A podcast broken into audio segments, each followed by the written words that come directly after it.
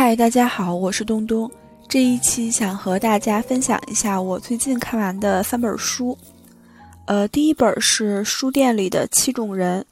作者是肖恩·白塞尔。呃，这本书特别适合在地铁或者是高铁上读，因为它很薄，然后内容也是那种比较轻松有趣的，特别适合休闲的时候读。然后这本书的作者之前也出过两本关于书店的书，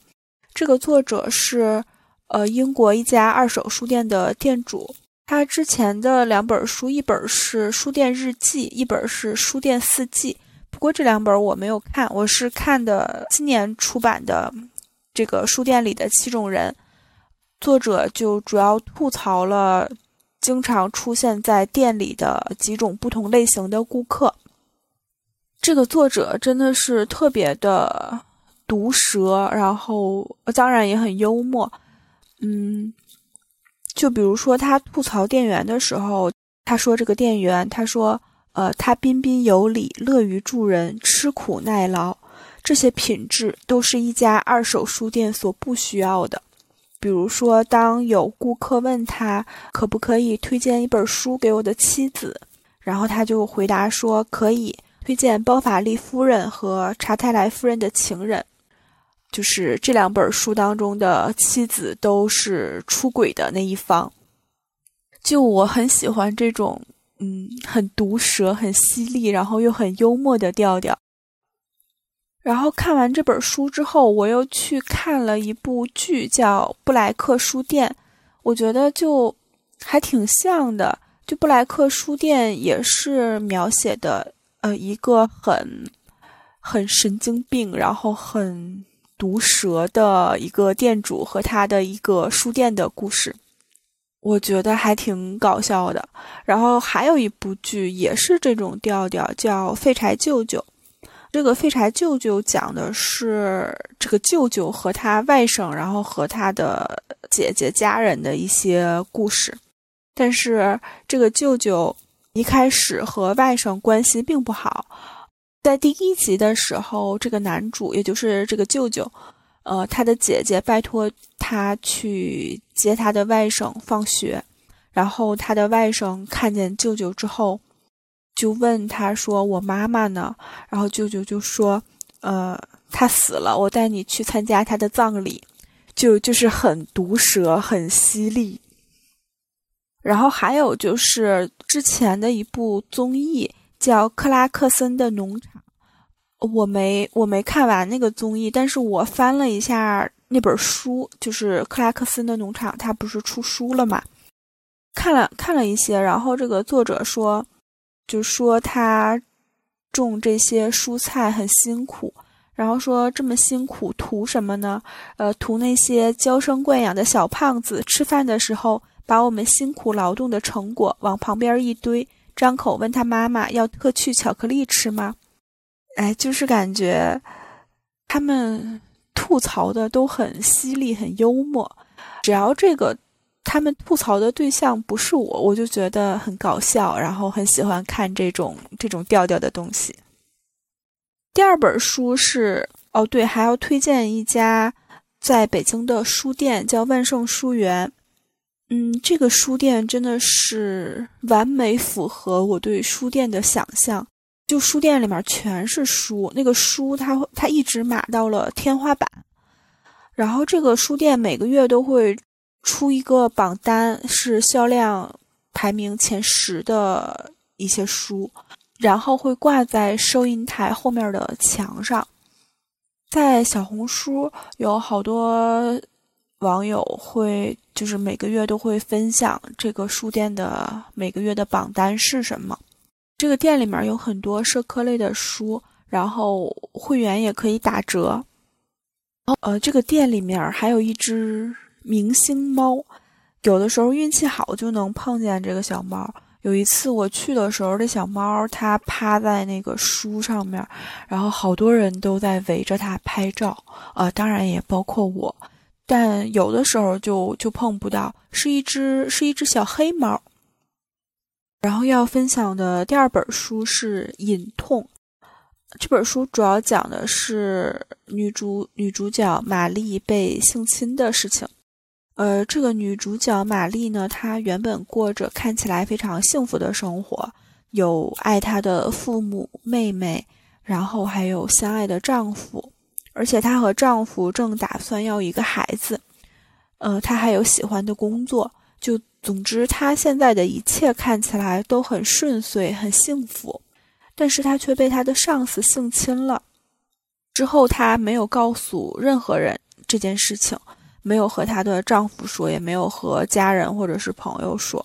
她独自承担着这些羞耻和痛苦，独自承担着这个秘密。呃，但是从那之后，他的心理生活发生了很巨大的、非常糟糕的变化。嗯，我印象比较深刻的点就是。玛丽在被性侵之后，她不管是和家人聚餐，还是和朋友吃饭，呃，就就饭桌上的其他人都很快乐，都很开心。但是这种喧嚣、热闹、快乐，好像都与玛丽没有关系了。就她身处在这种美好的氛围当中，但是她自己却怀揣着这种无法言说的心事，我就感觉。显得他很孤单，然后更加让我感觉到他的绝望，就是他独自一个人承受着自己的这种孤独痛苦，却还要在聚会的时候听到别人说，听到比如说朋友在分享他们即将开始的幸福的旅行的计划，就感觉很令人心碎。然后还有一点就是，他的家庭看起来很幸福，但是。却没有一个人能察觉到他表现出来的种种的异常，就比如说，玛丽把自己关在家里面，然后就把家里弄得到处全都是垃圾，然后他整个人看起来也很憔悴。就他妈妈，即使是发现他把自己关在家里，弄得到处都是垃圾，也没有去深究他到底发生了什么事情。嗯，就好像。与与他妈妈无关一样，他妹妹知道他被性侵之后，没有问他任何关于性侵这件事情的问题，而是去指责她为什么要隐瞒，为什么要向丈夫隐瞒这些事情。因为玛丽后来怀孕了，然后她妹妹以为这个孩子是那个强奸犯的，是她的上司的，她的妹妹会责怪玛丽说。这件事情对她的丈夫不公平，就一点都没有关心她姐姐的这个情绪或者是感受健康，嗯，没有任何的这种关心。还有玛丽的丈夫，虽然说看起来好像是一个嗯模范丈夫，但是他同样也没有丝毫的察觉玛丽被性侵这件事情。而且，当玛丽被性侵的时候，她的丈夫正在和客户吃龙虾，就这个对比就显得很荒谬、很滑稽。而且，他们的相处让我想到了假性亲密关系，就是看起来很幸福，然后他是一个好丈夫，但是他好像并没有发自内心的想要去了解玛丽，好像他只是在履行一个丈夫的责任。比如说，当聚会的时候，他们的一个医生朋友有提起过被性侵的女患者，然后她的丈夫看起来就很事不关己，漫不经心的咀嚼着面包。她的丈夫是律师，还会帮呃其他被指控强奸的男人去打离婚官司，帮那个男人多争取一些财产，就就感觉好像。她的丈夫很无视这些被性侵的女性，觉得和自己没有关系。与此同时，玛丽并没有任何的同盟，她没有办法和任何人去去诉说这件事情。他可能就是曾经以为有一个女孩是他的同盟，因为这个女孩也被他的上司性侵了。但是这个女孩却却背叛了他。更恶心的是，这个强奸犯上司还无耻的发短信给玛丽说说他说他知道玛丽没有勇气把这件事情说出去，而且我看完之后，我感觉好像更加理解了一点什么是所谓的男权社会。就比如说，她的丈夫可以以工作为由，然后就疏于照顾家庭。她的丈夫即使是发现她有异常，还要与她发生关系，来满足自己的欲望。当玛丽拒绝发生关系，不想满足她的欲望的时候，她就会通过色情片来满足自己的欲望。呃，在我看到这段的时候，我会。疑惑说：“如果他看色情片的反应和与玛丽在一起时的反应是一样的，那玛丽和色情片对他来说，在他眼里又有什么区别呢？”玛丽的妈妈在发现他家里一片狼藉的时候，想的不是说关心玛丽，呃，怎样怎样，有没有什么事情。呃，她想的是还有时间在玛丽的丈夫出差回来之前打扫好一切，不被发现。然后就是玛丽还会甚至想要买，就是买情趣内衣来来讨她丈夫开心，就感觉好像玛丽只是一个客体，而她的丈夫才是那个主导者。在看这本书的过程当中，我我也感觉内心很绝望、很无力、很愤怒。被性侵这件事情让玛丽感到非常的羞耻，同时也失去尊严。然后社会对这个受害者的种种污名化，其实也在深深的伤害着玛丽。更令人难过的是，玛丽内化了这种社会批判的声音，比如说，她会在心里骂自己，就是她曾经无数次产生一了百了的想法。他很疲惫，身心俱疲，却要却还要假装开心。在看这些书的一些读者当中，大家会有一个讨论，或者说会有一个疑问：是为什么玛丽宁愿在心里攻击自己和他周围的人，也不愿意去报复这个侵犯者？或者说，也不愿意和身边的家人、丈夫、好友说出这件事情。我的想法是，我觉得第一点是因为他当时所处的社会环境、社会氛围当中，对这种被性侵的女性是有污名化的，甚至会期待一些完美受害者，然后。就比如说，有人会说啊，你是不是穿的太少了？是不是你做了什么，然后让你的上司误会了？就处在这种环境当中，其实说出自己被性侵是需要非常大的勇气和力量的。然后第二点是他的亲朋好友的态度，我觉得他可能会根据以往和亲朋好友相处，或者是猜测。就即使他说出来，他们也不会去理解他、接纳他，或者是支持他，所以他选择干脆就不要说，或者是可能他的上司在公司里面看起来很优秀，然后他可能也会担心，如果说出这件事情之后，会有人相信他吗？嗯，还有很重要的一点就是他在被性侵的时候是经历了巨大的创伤的，就他会感到没有尊严。然后感到羞耻、恐惧。当我们处在这种强烈的所谓的负面情绪当中的时候，其实是没有办法靠理智去决策的，然后也没有办法靠理智去采取行动。所以，我觉得可能我们大家也不太有资格去批判受害者当时的选择，或者是之后的选择。我们没有处在他当时的那个。情境下，然后没有去经受他曾经所经受的那种情绪，嗯，可能人在这种感到巨大的恐惧的时候是会僵住的。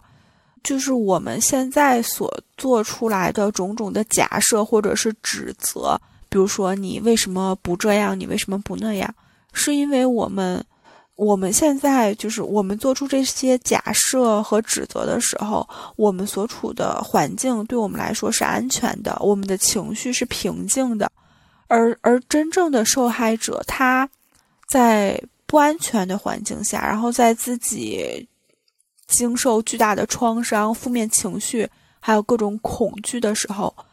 是会影响到他的行为，是会影响到他的决策的。所以，我觉得，就即使我们不理解，也不要再去批判或者是去指责受害者。然后还有几本关于这种被性侵的书，第一个是《同意》，这是一位法国的作家写的。这本书其实我还没有看完，这这本但这本书有点类似于房思琪的《初恋乐园》。然后第二本书是《知晓我姓名》，这本书的作者就就我感觉这本书的书名就让我感到很有力量。就就很掷地有声的那种感觉。作者他经历过性侵之后，他选择说出来，就是说出这件事情的经过。然后还有一部剧，是一是一部台湾的剧，叫《他和他的他》。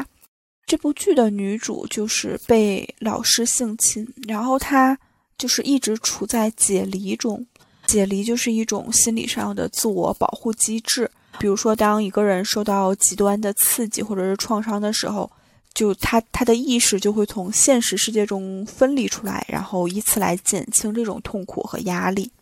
然后，当处在这种状态的时候，他可能会觉得失去了记忆，然后或者是一些其他的症状，嗯，其实是非常痛苦的。推荐大家去看一下这部剧。嗯，还有一首歌是谭维维的《小娟》，其中有一句歌词，我觉得和《知晓我姓名》这本书其实很呼应。这句歌词是“隐去我姓名，忘记我姓名”。这这首歌听起来也很有力量，然后也推荐大家，强烈推荐大家去听一听。第三本书，第三本要分享的书是《自信的陷阱》。然后这本书的一个大概的内容，我在上一期的播客当中也提到了，也梳理了一下。这本书其实是采用了接纳承诺疗法来帮助我们去应对各种恐惧的情绪，然后帮助我们去采取有效的行动。我之前也买过一些其他关于接纳承诺疗法的书，比如说这个作者的另一本书《幸福的陷阱》。还有跳出头脑，融入生活。然后这本书的作者也有给《自信的陷阱》写了序言。跳出头脑，融入生活的这本书的封面配色特别好看，是就是很醒目，是绿色和黑色的。嗯，就是虽然说看完《自信的陷阱》这本书当中了解了一些实际的操作方法，但其实在实践的过程当中。还是会遇到各种问题，嗯，比如说，因为我经常感到焦虑，所以我对焦虑这种情绪识别的很快，然后我会很快的意识到我在焦虑。但是，比如说其他的情绪，比如说愤怒或者是内疚这种，就是我不那么强烈或者是不经常感受到的情绪。我识别起来就没有那么快，就可能当我意识到的时候，我已经陷入到这个情绪当中已经很久了。所以说，我觉得还是要，就是还是要更加的觉察。然后第二个就是，即使知道有这个方法在，就比如说和想法解离，然后情绪扩展。但有的时候，可能情绪太激烈，或者是想法太想法太引人上钩的话，就还是会忘记使用这种方法。最后一点想感叹一下，就是正念真的是很棒的一种方法，或者是一种技能，它非常的能提升幸福感。我觉得它唯一的缺点就是，竟然还需要练习才能获得。就不能每个人生下来都有吗？啊，就感觉虽然说我们知道了这些方法、这些技能，但是只有不断的去练习，然后不断的再去从练习当中总结，然后再去实践，才就是才能慢慢的掌握这个方法。就反正就是慢慢来吧。然后这本书当中还提到了其他的一些内容。这本书当中提到了另一本书，叫《漫漫自由路：曼德拉传》。曼德拉是南非的第一位黑人总统，他一直致力于反抗种族隔离制度和种族歧视。这本书我还挺想看的，如果我之后看完了，我会再来和大家分享。就这本书让我想起了我，想起了我之前的一个线上的外教。她就是一个南非的女生，然后我记得第一节课的时候，我和她说：“我说我的口语不是很好，然后我也不是很有自信，我觉得我很差。”然后这个外教就和我说，就是他的话特别能治愈我。他说：“不用感到羞耻或者是尴尬，正是因为。”口语不好，所以你才来到这里，这就是你来到这里的目的。哦，我觉得我被接纳了，嗯，很很受安慰。我之前还和这个外教讨论过，就我们一起讨论过，到底什么才是失败。最后我们一致认为，就放弃或者是不做自己才是最大的失败。然后这个也是。自信的陷阱这本书中，呃，所所提倡的，这个作者认为，真正的失败就是不按自己的价值观去生活。作者在写这本书的时候，也会产生很多的消极思维，然后他还会拿自己和跳出头脑融入生活的作者进行比较，就看到这么厉害的人也在疯狂怀疑自己，疯狂和别人比较。就就比较能接纳自己的各种消极思维吧。